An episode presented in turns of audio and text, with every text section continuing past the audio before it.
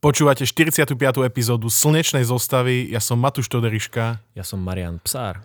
A vítame vás všetkých, e, či už ste z tohto ramena mliečnej e, cesty, alebo z iného ramena mliečnej cesty, alebo z nejakej nepozorovateľnej zóny mliečnej cesty. Wow. Marian, o čom sa dnes budeme baviť? Veľmi nečakane v kontexte vesmíru sa budeme baviť o prázdnote a o obrovských miestach, kde takmer nič nie je. A preto máš pred sebou teraz iba čisté papiere, áno? Hej, hej, mám to vlastne v hlave celé. Dobre, ale predtým, ako začneme, tak klasicky by sme si mohli dať niečo nové. Môžu byť obľúbené modely Hyundai ešte výhodnejšie?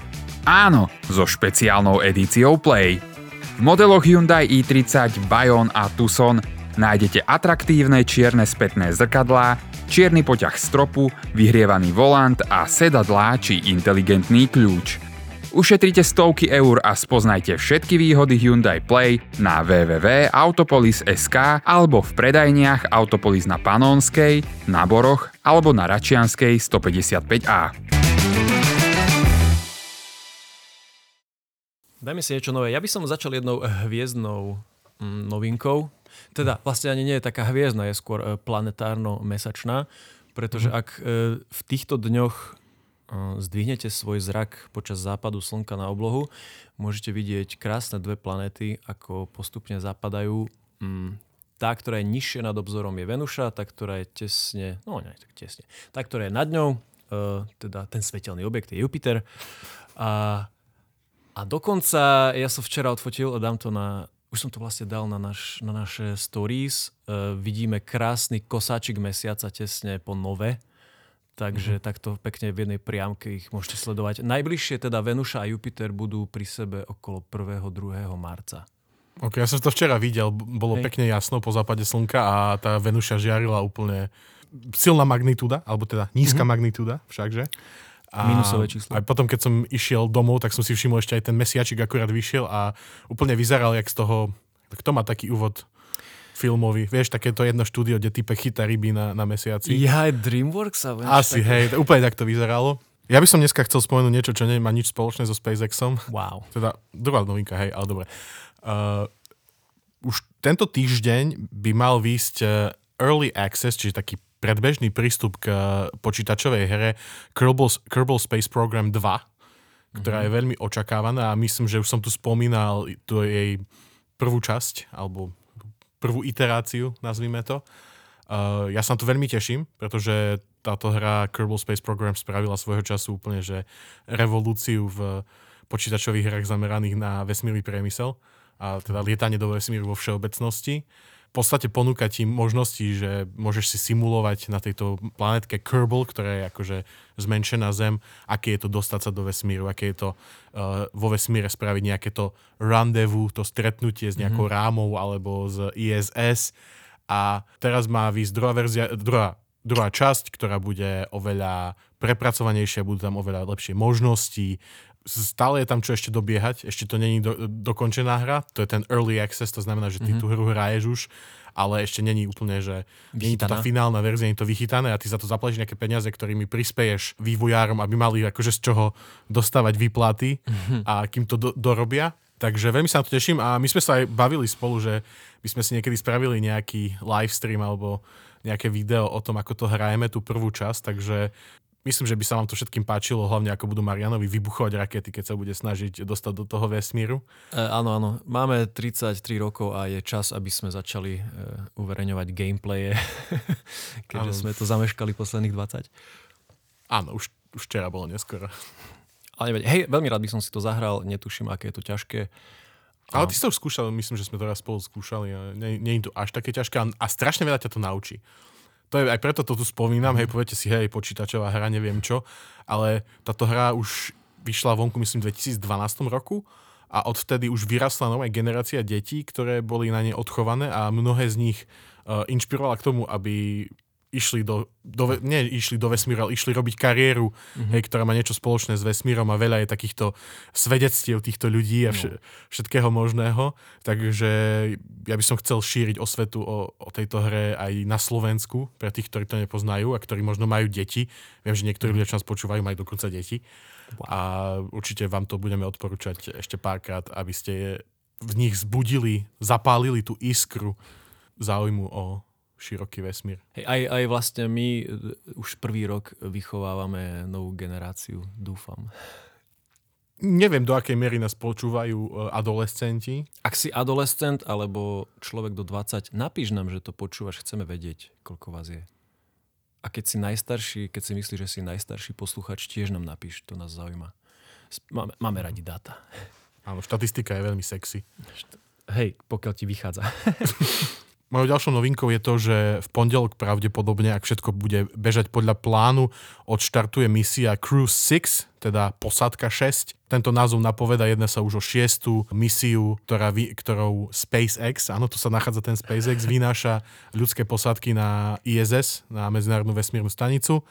Je to super, už som to veľakrát hovoril, že USA získali po dlhých rokoch od konca raketoplánového programu možnosť vynášať ľudí e, na, do vesmíru bez toho, aby museli spolupracovať e, s Roskosmosom, uh-huh. čo je byť problém samozrejme, aj v dnešnej situácii, aj predtým. E, na túto misiu by mala, mala ísť štvorica astronautov. Mission Commander, ten veliteľ tejto posádky, je Steven Bowen, potom je tam pilot, pilot uh, Warren Hoburg, uh, potom tam je normálne, že astronaut zo Spojených Arabských Emirátov, Sultan Al-Neyadi, hej, Mm-hmm. Sú, nice. Áno. Dokonca tam bude štartovať aj e, astronaut z Roskosmosu, teda kozmonaut z Roskosmosu a Andrej Fadiev. A mali by tam stráviť 6 mesiacov. Fedajev. A... Fedajev? No, Asi. Ja som použil ukrajinskú výslovnosť. Mali by tam stráviť 6 mesiacov. E, tento veliteľ posádky, pán Bowen, je už e, skúsený veterán vesmírny a predtým sa zúčastnil troch e, misií raketoplánov. Nice. Ja by som chcel ešte dodať, že po natáčaní minulej epizódy sme sa zastavili u mňa doma s Matúšom a na balkóne sme samozrejme pozorovali vychádzajúce hviezdy a rozprávali sa o čom inom ako o vesmíre a zrazu som sa pozeral na Orion a videli sme krásny pásik Starlinkov, ktoré práve vychádzali na svoje obežné dráhy. Vláčik. Vláčik. Matúš to videl prvýkrát, takže bol z toho unesený. Pre mňa to bola už niekoľká skúsenosť a dvíhajte hlavy hore. Hlavne počas západov slnka sa to oplatí. Práve vtedy vidno tieto Starlinky, keďže odrážajú slnečné svetlo, ktoré je ešte pod obzorom.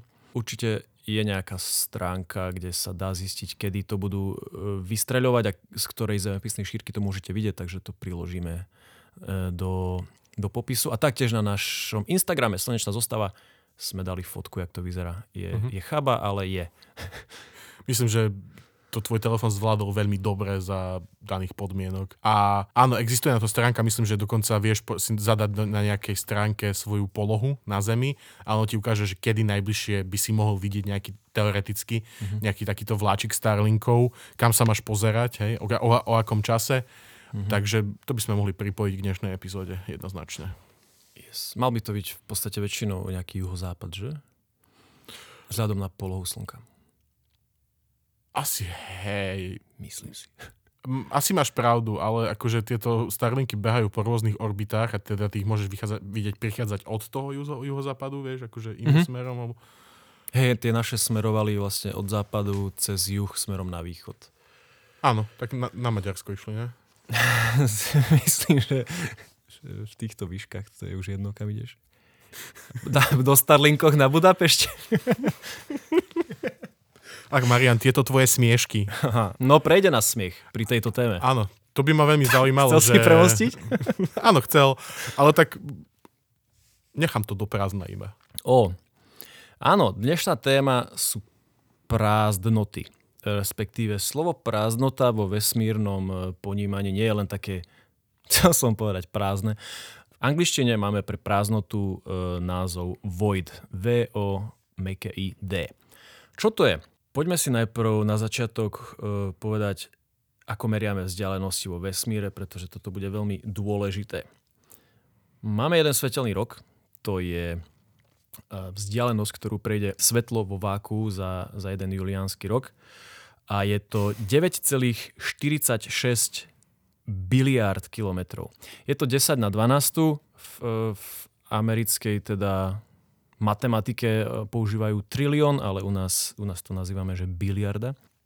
Toto je obrovská vzdialenosť. Keď to porovnáme napríklad so vzdialenosťou Slnko-Zem, čo je 250 miliónov kilometrov, tak e, tu máme o 6 nul navyše a to ešte stále len mini, mini, mini, mini vzdialenosť. Možno by sme to mohli porovnať tak, že myslím, že Slnko Zem je 8 svetelných minút. Áno, áno, 8 svetelných minút. A teda svetelný rok je oveľa, oveľa dlhší.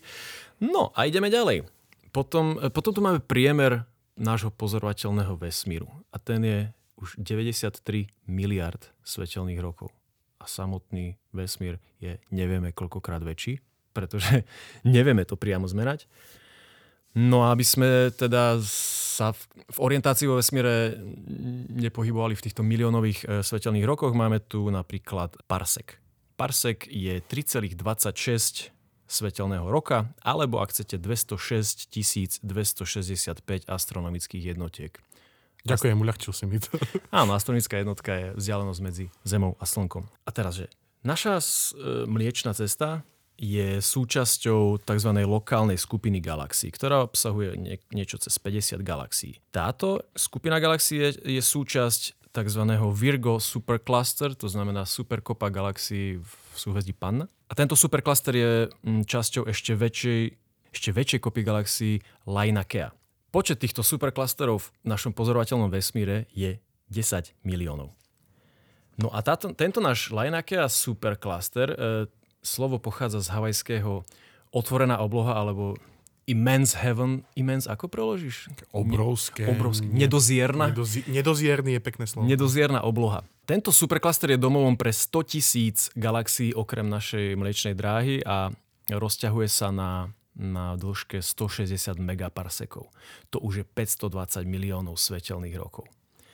No a ako je vlastne štrukturovaný vesmír? Hej? Lebo tie galaxie nie sú ro- rozhodené po vesmíre úplne že rovnomerne v rovnakých vzdialenostiach od seba. Práve naopak. No a vesmír sa skladá z tzv. stien alebo walls. To sú oblasti, ktoré obsahujú takú typickú kozmickú strednú hustotu hmoty, a tieto steny rozdeľujeme na dva prvky. To sú zhluky, tie klastery, ktoré som spomínal. To sú také vysoko koncentrované zóny, kde sa tieto steny stretávajú, pretínajú a tam máme pokope veľa tých galaxií a potom máme vlákna, to sú také tie vetviace sa ramena stien, hej, ktoré sa naťahujú na desiatky megaparsekov. Ja si to tak predstavujem ako predstav si také povodie rieky, ktoré, ktoré má okolo od seba také tie tie svoje prítoky a takto... A meandruje? A meandruje a vlastne na tých ako máš okolo uh, riek uh, mesta, tak proste takto nejak vyzerá vesmír. Hej, že niektoré galaxie sú pokope bližšie a medzi nimi je prázdno. Tieto kozmické prázdnoty, to sú obrovské priestory medzi týmito vláknami, kde nie je, nehovoríme, že úplne nič, ale je tam, hovorí sa ceca, že 10% priemernej hustoty osídlenia. Takže nájdeš tam jednotky, desiatky, stovky galaxií a medzi nimi absolútne, že nič. Pár atómikov. A teda pre pozorovateľa vyzerajú tieto dutiny takmer prázdne a tieto prázdne miesta majú zvyčajne priemer 10 až 100 megaparsekov, teda 30 až 300 miliónov svetelných rokov.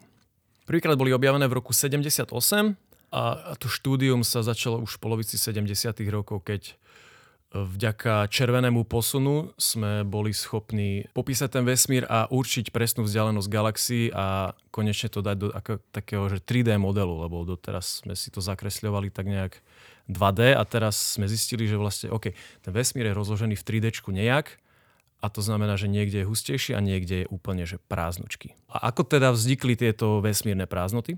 Pred veľkým treskom bola všetká hmota v takej veľkej nekonečnej horúcej guči, kde, kde všetko tak e, fluktuovalo a, a tieto kvantové fluktuácie spôsobili postupné také nerovnomerné rozloženie hmoty. No prišiel Big Bang, extrémna inflácia, tá hmota sa natiahla veľa, veľa, veľa násobne v zlomku sekundy. No a tam, kde bola tá hmota hustejšia, tak tam sa postupne časom vytvárali hviezdy a galaxie a tam, kde nebolo nič, bolo čím ďalej tým väčšie nič. OK. Tvoj pohľad je už prázdny teraz, že oh man.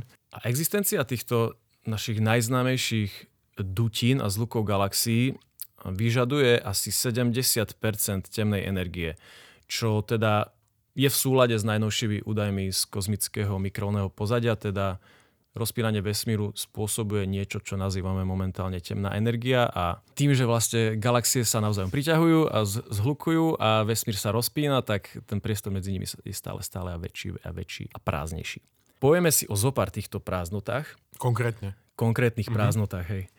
V roku 81, teda 1981, astronómovia objavili Boötes Void. Boötes je am, e, latinský, respektíve americký názov pre súhvezdie Pastier. Uh-huh. Viete ho ľahko nájsť na oblohe, keď si zoberiete oj veľkého voza a tú jeho zakrivenú šipku si predložíte smerom ešte nadol, tak sa dostanete na hviezdu Arcturus, ktorá je najjasnejšou hviezdou Pastiera. Táto prázdnota sa nachádza okolo 700 miliónov e, svetelných rokov od Zeme. Keď ju popísali, tak ten e, článok, ktorý napísali astronómovia, sa volal Milión kubických megaparsekov prázdnoty v súhvezdí Pastiera. Táto prázdnota má v priemere asi 300 miliónov svetelných rokov, čo je asi 0,27% pozorovateľného vesmíru. Čo není úplne máličko. Najprv tam objavili cca, že 8 galaxií v celej tejto neuveriteľnej prázdnote. Na ilustráciu mliečna dráha má v priemere nejakých 150 tisíc svetelných rokov. Uh-huh. Tu sa bavíme o 300 miliónoch. Uh-huh. No, podľa súčasných informácií tých galaxií je tam asi 60. Malo by ich tam byť asi 10 tisíc podľa takej priemernej hustoty. Týchto 60 galaxií si môžeš predstaviť ako tak, že predstav si mapu Slovenska a na nej je, že 60 7-metrových kúskov Zeme. To je všetko. Takto sú od seba vzdialené tieto, uh-huh. tieto veci. No, malo by ich tam byť 10 tisíc.